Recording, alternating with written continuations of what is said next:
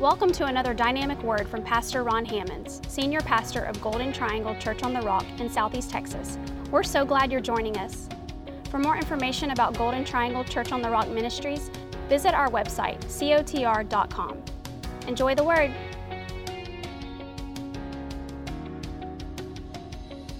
Well, how's everybody doing today? Doing great? Oh, I tell you, I believe with all of my heart that today is the best day that you have an opportunity to live today. I know, that little circumlocutious, wasn't it? But that's a reality. This is all we have. Today is what we have. And if we can get today okay, we get another chance tomorrow. And we get another chance the next day. You know, each day, the Bible says, is sufficient for the things that it contains. So we're not worried about tomorrow. Jesus encouraged the people. He said, Don't worry about tomorrow. Don't worry about next week, what you're going to eat, what you're going to drink, what you're going to wear. And, uh, wow, I don't know how we do that because uh, uh, uh, Brenda has to wash so that I can, she has to consider what I'm going to wear, I guess, not what she's wearing. But how do you do that? You end up just giving God your day and doing the best today that you can do. For those of you on campus and those of you online, let me encourage you. Get it into your mind that God will take care of your today.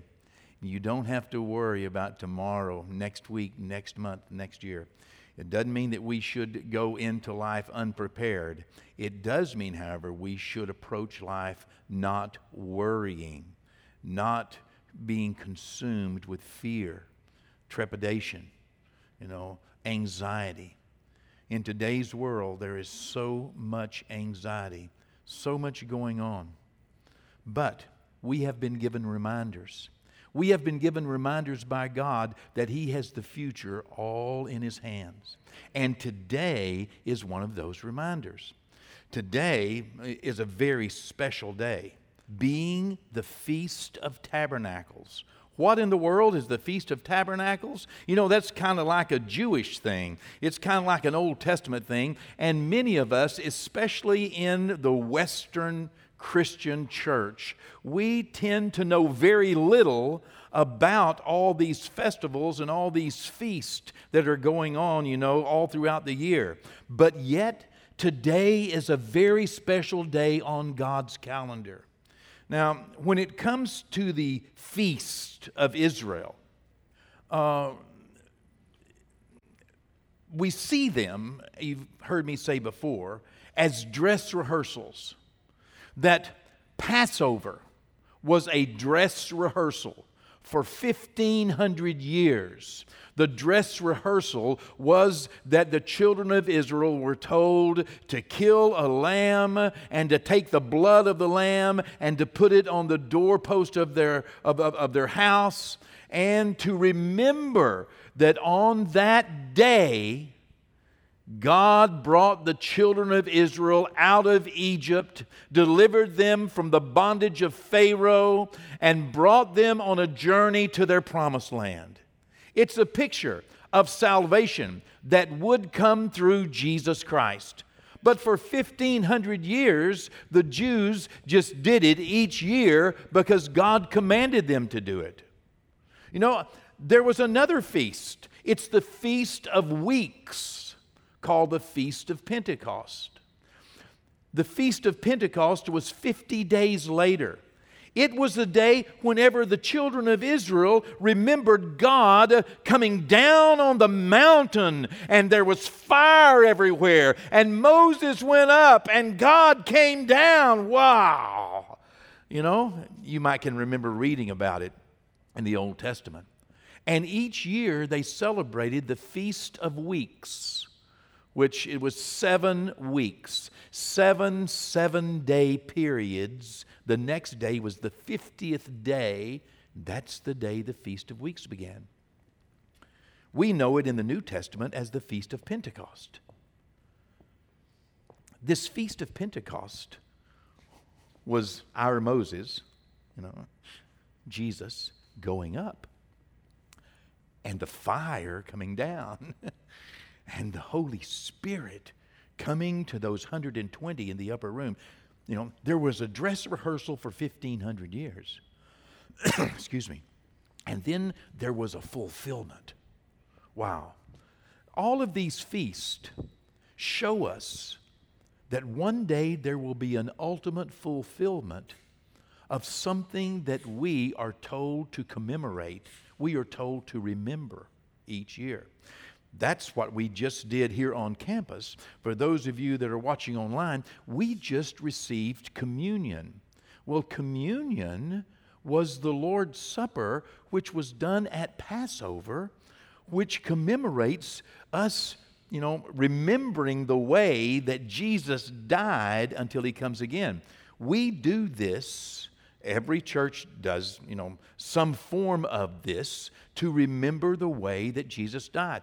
The Catholics do it, you know, the Methodists do it, the Baptists do it, the Assemblies of God do it, the Nazarenes do it, you know, the Episcopalians do it, you know, uh, uh, we, uh, everybody does it, but one day it will really be done. Jesus said, I will drink this with you one day in my kingdom. Whoa. One day, one day we're going to see what we just did, what we're just remembering, what we're commemorating, what we do on occasion. We are going to literally be sitting around and drinking this cup with the Lord. Wow. Can't wait. Well, today is one of those days. Today is a day that the Feast of Tabernacles, it began last night at, at, at sundown, and today is this first full day. What in the world is the Feast of Tabernacles? Well, again, evidently we're at a dress rehearsal. Why?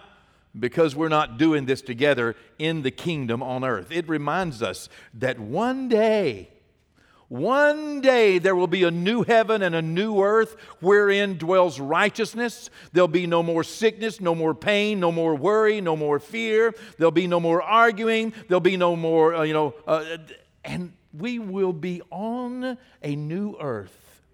Jesus will be living with us, dwelling with us. Tabernacle means to dwell with, it means like a tent, okay?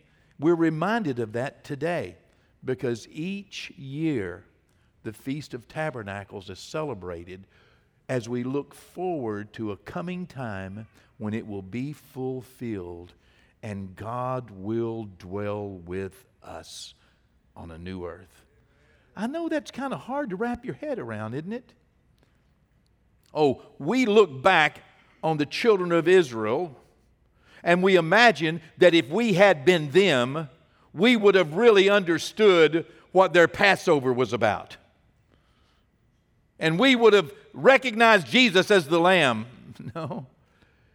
They went through this ritual, they went through this customary tradition, they went through the activities of the feast and really never put it together. So that when it happened, you know, uh, many of them said, wow, you know, we don't even believe it. We too are going through motions on planet Earth.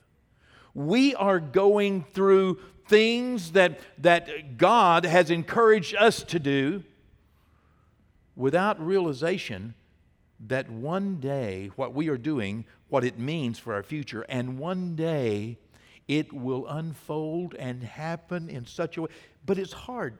It's hard to get your mind wrapped around the fact that one day the heavens and the earth will melt away, all the elements will be gone, that the devil will be chained up, that there will be a great atonement day, a great judgment day, which Pastor Marcus preached on last week. And if you want to know anything about atonement day, uh, you know, go and listen to, to, to our last week's message. It was covered so great. You know, one day, boom, there'll be a judgment, and then there'll be a new heaven and a new earth, and, and we will dwell with God and God with us, and we'll get right back to what He first planned whenever we see Genesis 1 and that Garden of Eden experience. I'm looking forward to it, but you know, so many people read it,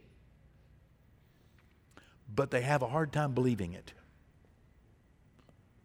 That's the way it was in the Old Testament with the Jews. They read that a Messiah was going to come and be a sacrificial lamb and give his blood for the sins of all mankind forever, but yet they didn't believe it. They read it and they understood it, and they hoped for it and they imagined it and they preached it and they taught it, but yet it was just hard to believe. We sit here in our earth suits right now, reading the Bible about a heaven, reading the Bible about a millennial reign of Christ, reading the Bible about a judgment of all evil and a putting down of, of Satan and all of his demons and casting them into a lake of fire, we read about a day when there will be no more pain and no more sickness and no more worry and no more fear. We read about that day, but come on now. Isn't it kind of hard to stretch to believe it? I mean, we believe it, but, but, but, but I'm talking about going, yeah, yeah, that's what I'm looking forward to. Yeah, sure. All right. Let's yeah, let's do it. I mean, it's almost like that song, everybody wants to go to heaven, but nobody wants to die. you know, we read about it, but this is the day that God has set aside on his calendar. And for the next week, the Feast of Tabernacles, the Feast of Booths, this feast uh, that God has commemorated is, is, is going to be playing out with another dress rehearsal. But one day we will step into what this picture is trying to describe to us.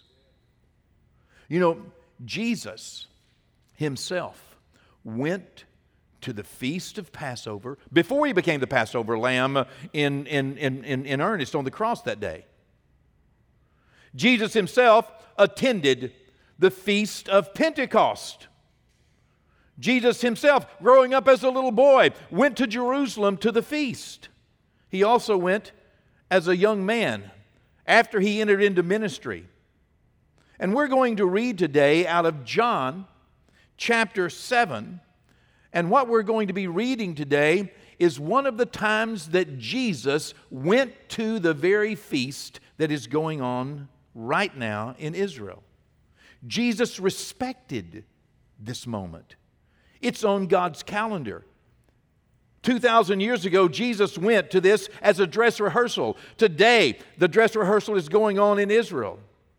You know, uh, many of my uh, Jewish friends have built a little, uh, you know, a little house out of sticks in their backyard and they go out there and take meals this week to remember a few things that Jesus also participated in when he was a boy, even when he was adult. He did this. Okay? Let's, let's, let's read in John chapter 7, and uh, maybe, uh, maybe we can leave here having embraced one thing. You know, my job this morning, my goal this morning, my duty this morning is to share with you what God gave me to give you. Your job, your duty, your opportunity is to find one thing that God wants to say to you today. One thing. If you can take one thing with you, now, if possible, take a second one so that you can give it away this week. But take one for you. That's your part.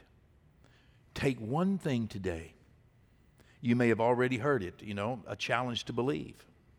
You know, maybe uh, you didn't know, you never looked at these as dress rehearsals before and realization that, that they really are happening. And they really will. In John chapter 7, let's begin reading. I'm reading from the New King James Version.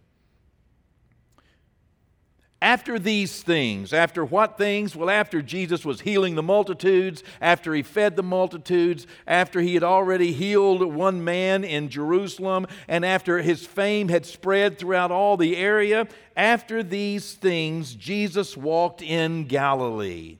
That's the northern part of Israel, the upper regions. For he did not want to walk in Judea, in the southern part where Jerusalem was, and, and, uh, uh and uh, why didn't he want to walk there? Because the Jews sought to kill him. the religious people were wanting to kill Jesus. He's about mm, 31, 32 years old here.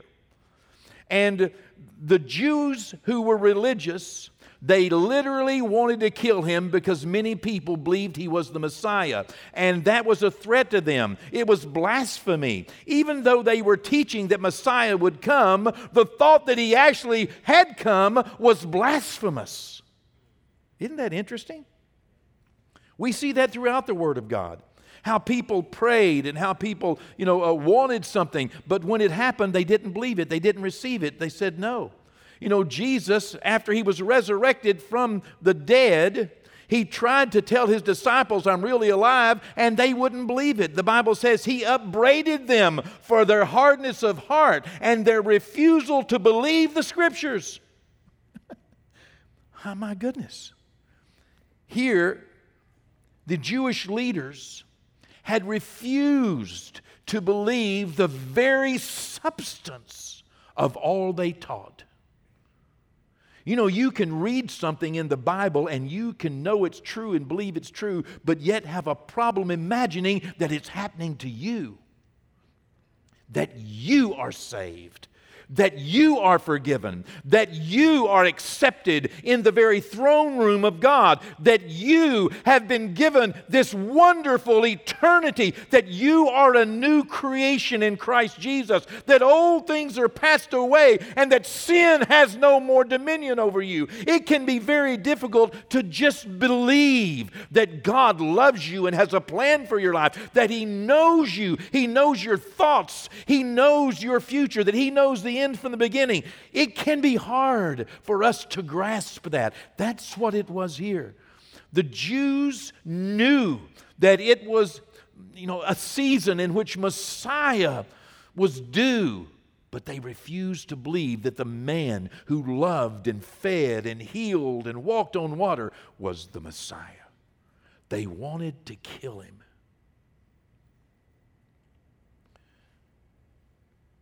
Verse 2 now, the feast, the Jews' feast of tabernacles, was at hand. Today. It was, what we're reading happened this week in history. Okay? Connect it to today.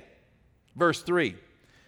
The brothers of Jesus, his brothers, now this is talking about his half brothers, the, the sons of Mary and Joseph. I know that in some doctrines that is woe, but the scriptures are filled with, with this truth. His brothers therefore said to him, Jesus, depart from here, Galilee, and go down south into Judea, so that your disciples also may see the works that you are doing. What works? He was feeding the multitudes, he was healing the multitudes, he was doing so many things in the Galilee. Verse 4, the reason his brothers said this, they, they, they continued, because no one does anything in secret while he himself seeks to be known openly. What are they saying? They said, listen, basically, his, his brothers are poking at Jesus a little bit. They're aggravating him a little bit. They're making fun of him a little bit. You know, no one who really wants a reputation, no one who wants to be famous, does things in secret. Look what they say in the last part of verse 4. If you do these things, if, if you can really heal the sick, if you can really multiply fish and loaves, I mean, if it wasn't some trick, if it wasn't some sleight of hand, if it's not just some kind of, you know, somebody's exaggerating, if you can really do these things, show yourself to the world. Look what the next verse says. For even his brothers did not believe in him. Okay, take that verse and apply it back up to the other verses. They're just making fun of Jesus. hey, you think you're somebody? Listen, there's a Feast of Tabernacles about to happen down in Jerusalem. Listen, listen, brother. Uh, Let's get him to go down there. Won't you go down there and, you know, and, and, and, and show yourself? I mean, come on. Nobody who really wants to be famous, nobody who wants to have a good reputation hides whenever they can do these things. Don't do these things in secret. Come on, go on down there. if you can really do these things, go on down there and show yourself to the world. We don't believe that. And they, you know, Jesus answered them and told them, hey, look, guys, you know, basically, that's not, that's not what I'm about. It's not my time.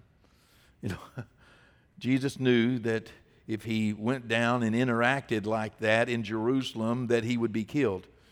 You know, um, recently on our trip to Israel, we were reminded that Jesus only healed two people in Jerusalem.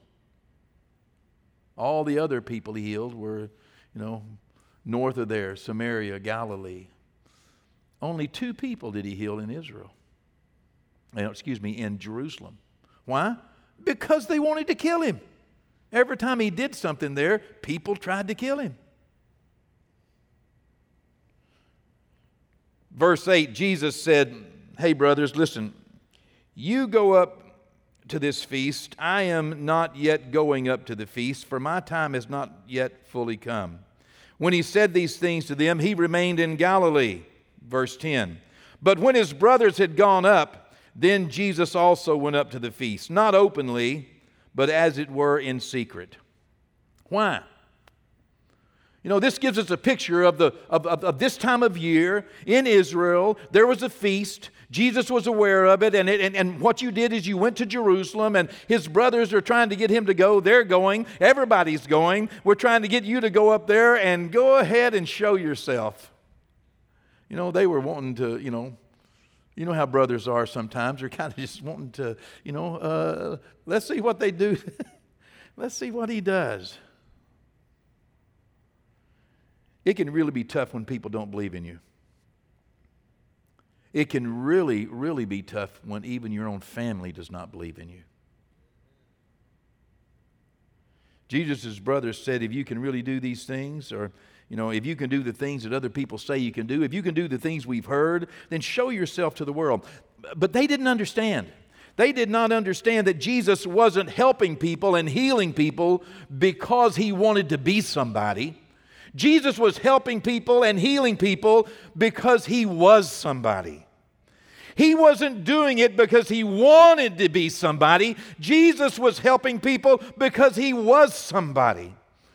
Jesus wasn't healing, he wasn't comforting, he wasn't encouraging people trying to get to be somebody. He was doing it because he was somebody.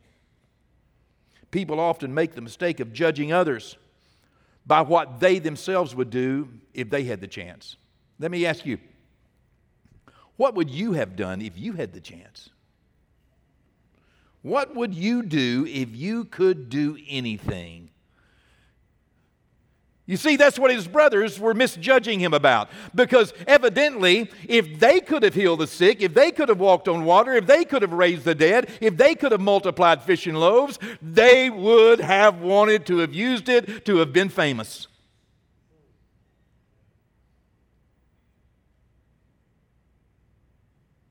They didn't understand. Sometimes we don't understand. Sometimes we judge other people by what we would do if we were in their situation.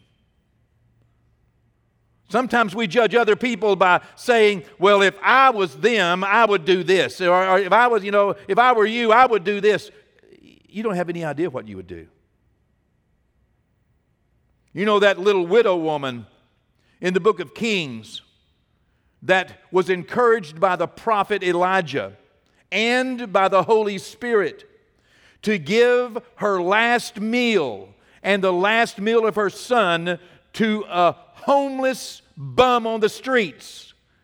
She felt something nobody else felt, and other people could have judged her saying, I wouldn't do that. I wouldn't do that if I were you. I wouldn't do that. You know, so many times, whenever we feel like what we should do, other people don't feel it. It's because it's not what they should do. It's what you should do. and what you think you would do in a situation, you have no knowledge what you would actually do in that situation until you get in that situation and then you see what God wants you to do. What would you do if you could do anything? I would hope we would do the will of God and not just do what makes us look good, sound good, famous. In John, the, the seventh chapter, continuing in verse 14, Jesus is in Jerusalem. Now it says, Now about the middle of the feast, Jesus went up into the temple and taught. I love that. You see, the feast began with a Sabbath and it ended with a Sabbath eight days later. That's the way it is today. It, it, it, began with a Sabbath, a Saturday. It will end with a Saturday. It will end with a Sabbath and a Sabbath. And, and so uh, here, you know, the middle of the feast would be about a Wednesday. This is my plea for Wednesday night church. Jesus went up to the temple. Jesus went to church in the middle of the week. Oh, wow, that was a good one. You know, I should get some amens there. Jesus did. Now, about the middle of the feast, which would have been a Wednesday, Jesus went up into the temple and taught. Evidently, there were a lot of other people there. I think Jesus still goes to church on Wednesday. Verse 15 And the Jews marveled, saying, How does this man know letters, having never studied? And Jesus answered them and said, My doctrine is not mine, but his who sent me. Look at verse 17. This is, this is what we're getting out of this one. Okay? We got Jesus on the first day, we got Jesus in the middle of, the, of, of this week. Look what he says. If anyone wants to do God's will, he shall know concerning the doctrine, whether it is from God or whether I speak on my own authority. What now? They said, How does this man know? How does this man know so much? You know, he's not, he's not been to seminary. How does he know so much? And Jesus said, Well, listen, it's not me. But let me give you a secret. If anyone wants to do God's will, he will know what to do. He will recognize the truth. Oh, I love this. Let me paraphrase it. If anyone wants to do God's will, he will recognize the truth of God when he hears it.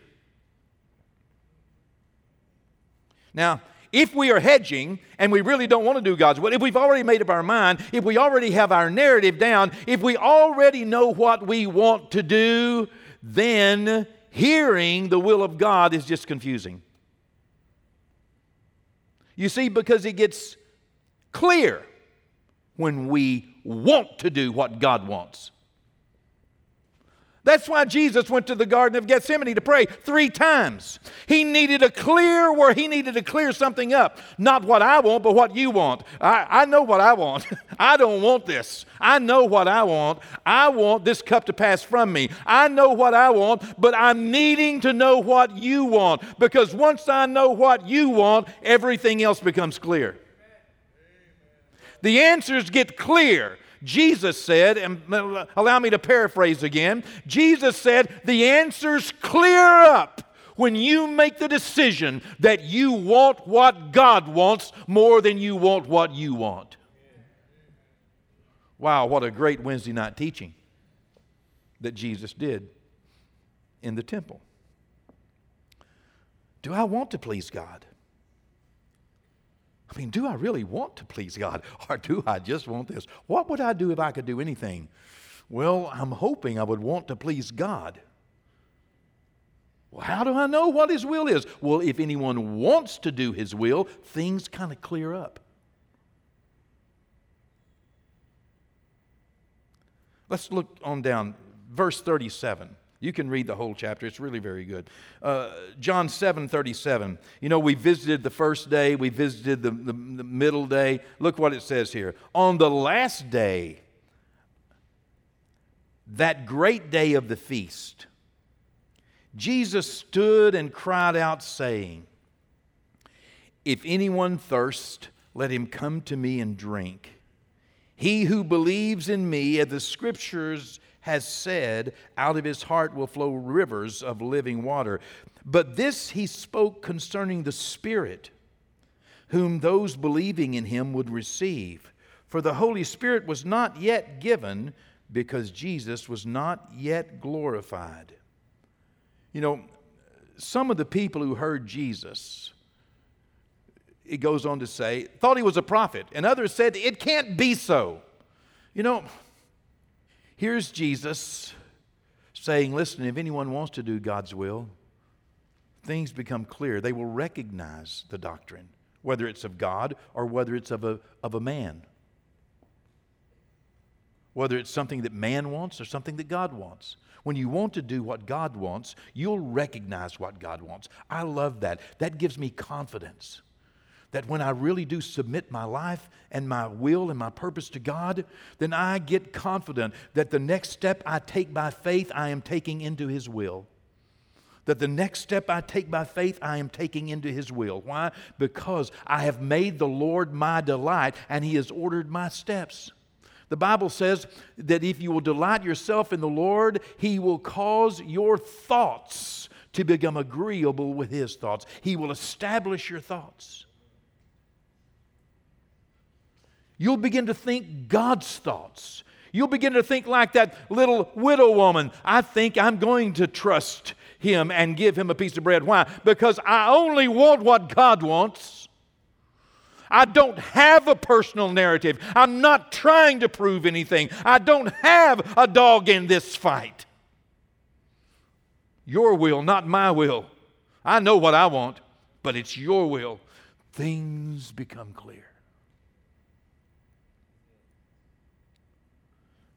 But in John, the seventh chapter, verse 43, you know, Jesus said, Listen, you know, if any man thirst, come to me, and I'll, I'll give you a water, and out of your out of your belly will flow rivers of living water. Verse 43 So the crowd was divided about him. You know, the crowd is always divided, but the church cannot afford to be. The crowd is always divided, but the family cannot afford to be. The world is always divided, but believers in Jesus Christ cannot afford to be divided on this single issue. The issue is is Jesus the Son of God, Savior of the world, or is he just a teacher and a good man from Nazareth? Is he some historical figure that tried to show us a way to walk? Or is he Lord, born of a virgin, lived a sinless life, died an atoning death, and is coming again? And all who believe in him will have eternal life. Who is he? That was the question of the day on that last great day of the Feast of Tabernacles. Who is Jesus? Let me ask you, who is he to you? I believe it was Billy Graham, it may not have been, but I believe it was, that said, once the question of the virgin birth is answered, the rest of it is clear. Jesus. I am not divided personally.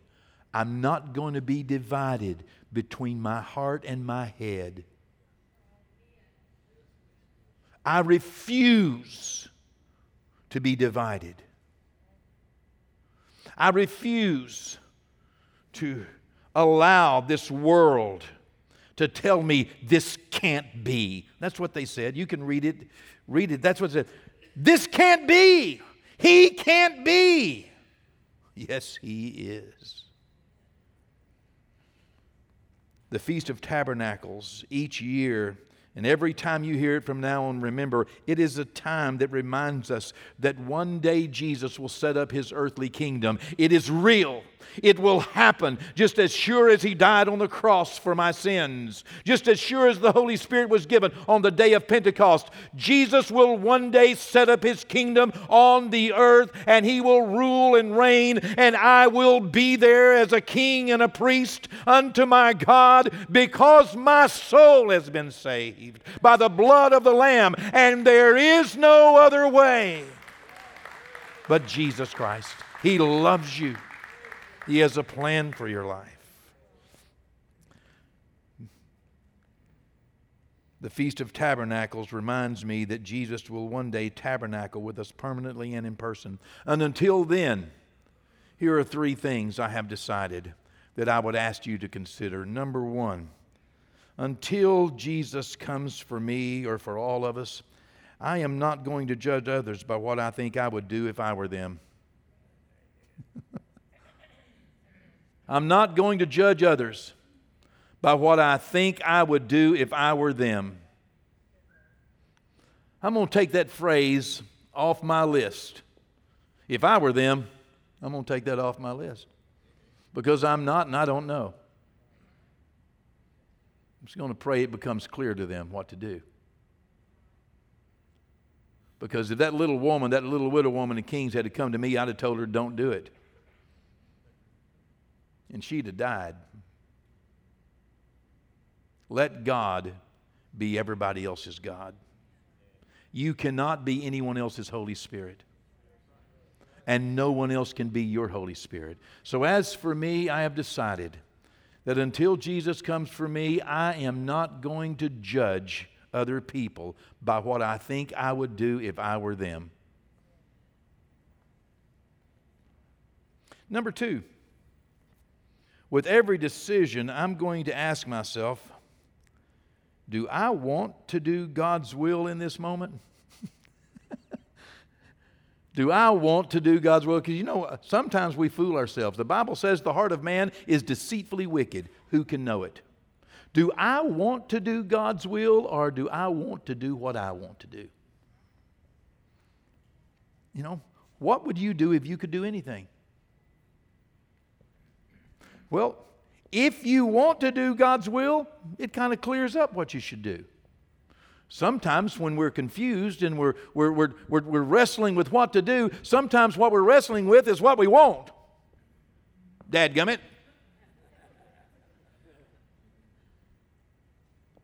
What does he want? What do you want? Do I really want what you want? I probably know what you want. you know, most of the time I can pretty much tell God, I, I know what you want, but you know, how about this way? Seems easier if we were to go around that other direction. Well, with every decision, I have made a commitment to the Lord that I am going to ask myself do I really want to do what God's will is in this moment? A third thing this is something I'm going to ask you to join me in doing, and that is uh, we must take a stand. Be Jesus specific because Jesus is the glorified Son of Almighty God. There's not another. Jesus, I, we must listen. Uh, I, I'm, i want to take a stand, like you know, some of those in in that moment at the Feast of Tabernacles. I don't want to be divided, but if I am divided, let me end up on the side of Jesus is the Son of God. He is the glorified Son of God. That's what he continues to say. You know?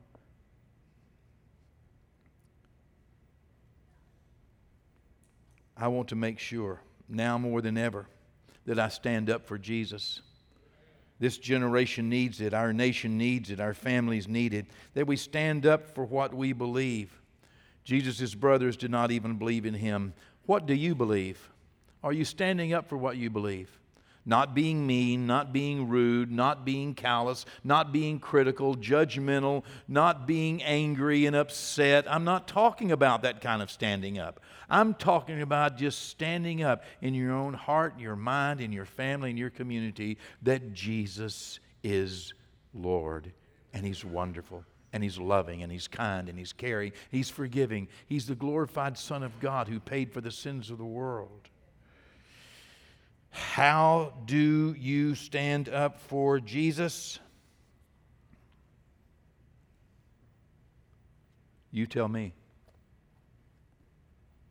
You tell me. Surely you got enough to figure that one out. I bet it's different every day. But I bet you get a chance to stand up for Jesus. In fact, I pray you get a chance. With a smile on your face, with joy in your heart, stand up for Jesus. Stand up for Jesus. Thanks again for joining us for another dynamic message from Pastor Ron Hammonds. Visit cotr.com and subscribe to our social media platforms to stay up to date. As well, receive more encouraging messages from our pastor and details of the work we're doing both in our community and communities like ours around the world. Today and every day, God bless.